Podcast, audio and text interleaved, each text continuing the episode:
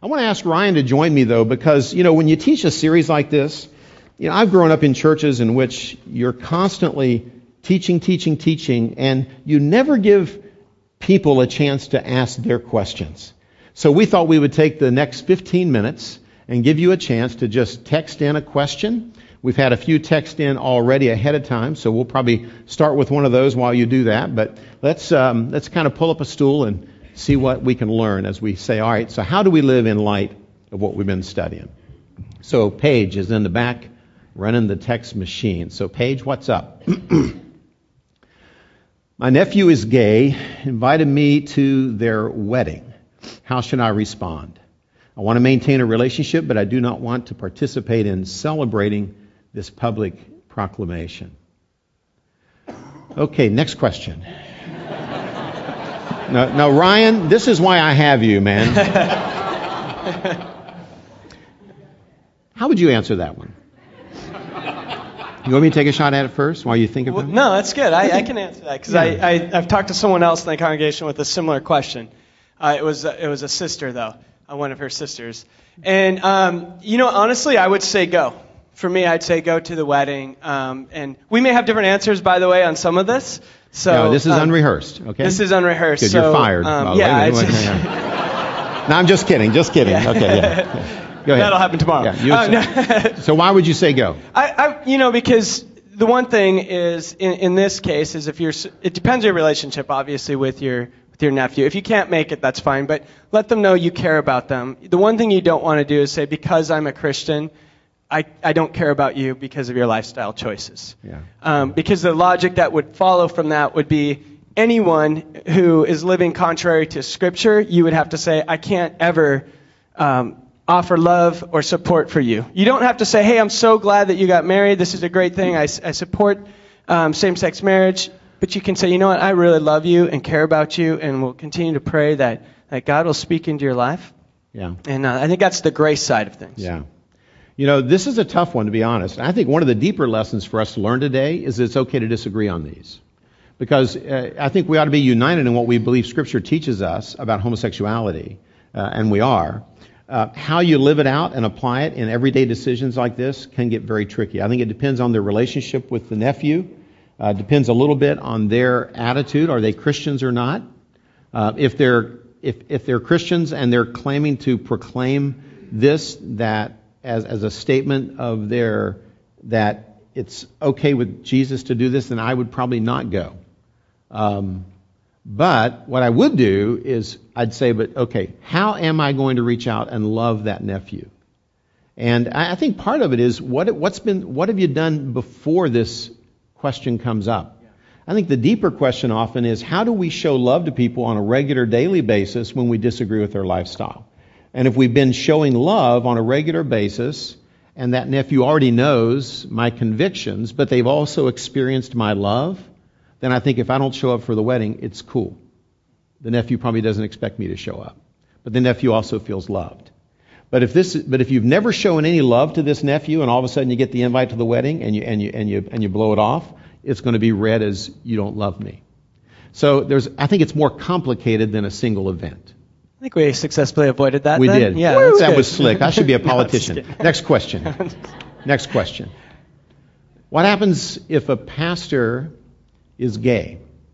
Can they still lead the church? What makes that sin any different than the one who sins in anger or lies or any other inappropriate habits?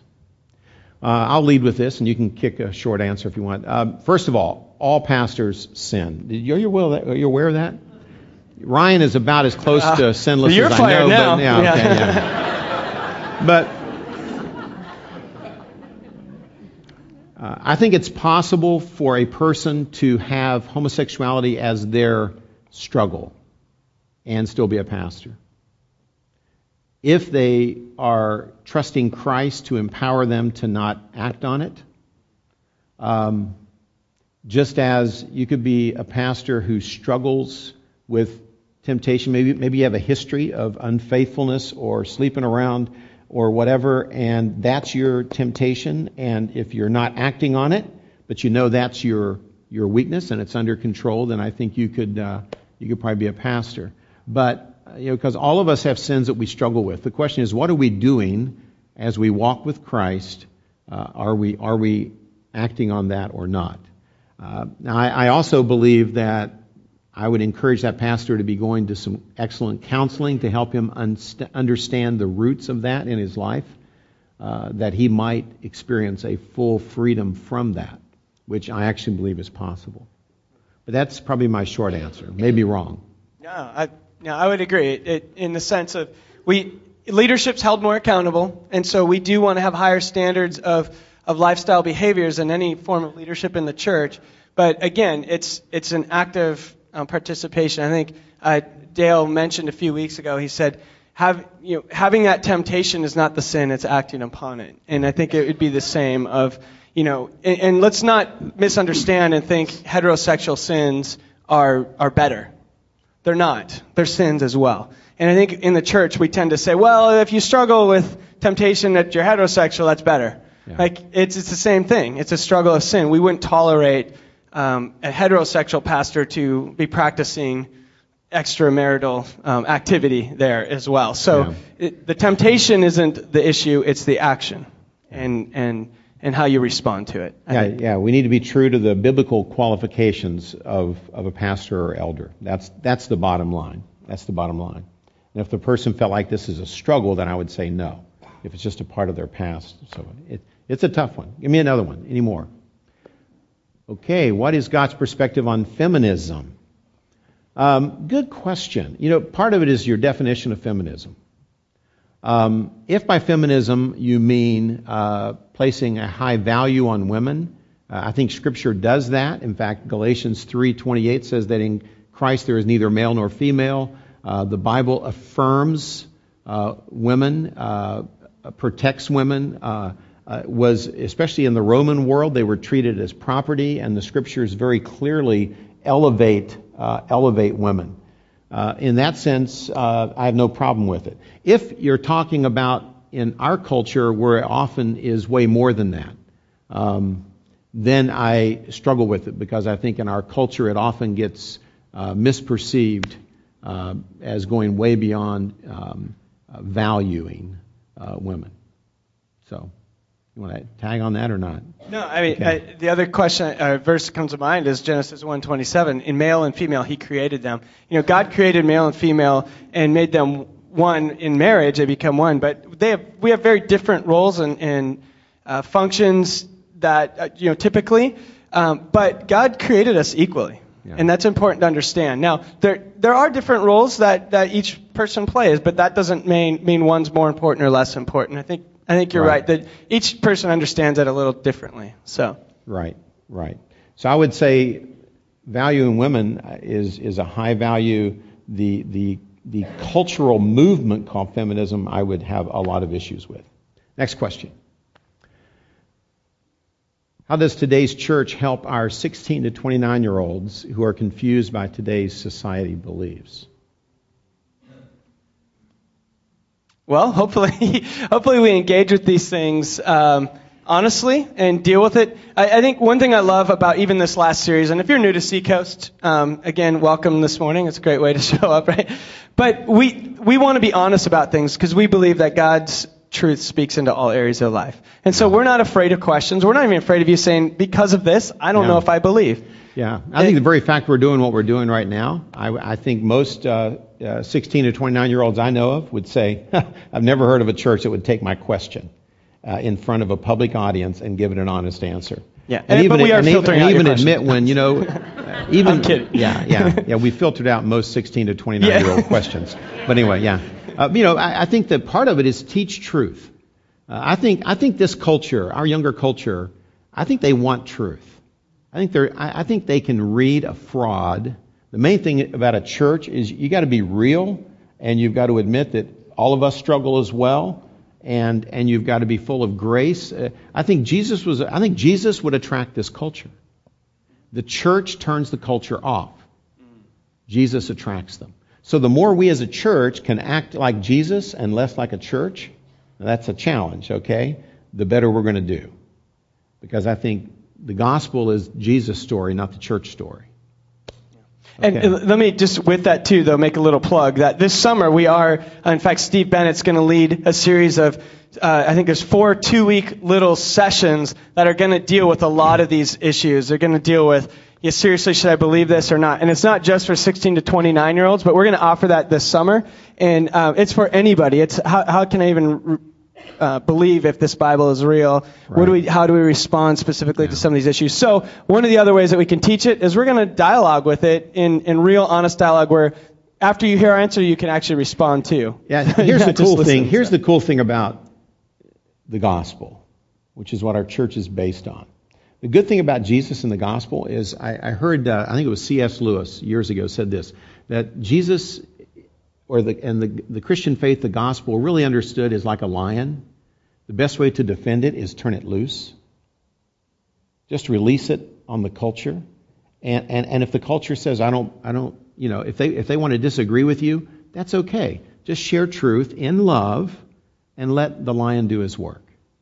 But Jesus gets it done, not you. Next question. Good questions. Wow. Does God want us to suffer to become saved? I can answer that one pretty quick. We're going to actually do a series on understanding the purpose of suffering. So this is a setup for an upcoming sermon series beginning in June. Because suffering is a part of life. I think the answer to that is no. I think God wants you to be saved. He wants you to come to understand Jesus. And sometimes suffering humbles us.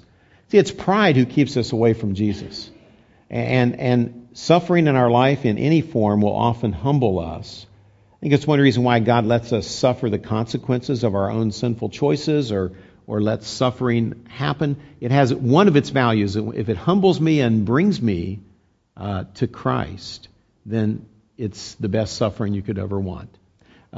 Johnny Erickson Tada once said this, and she spends her time now in a wheelchair as a quadriplegic. She says, God uses what he hates to accomplish what he loves.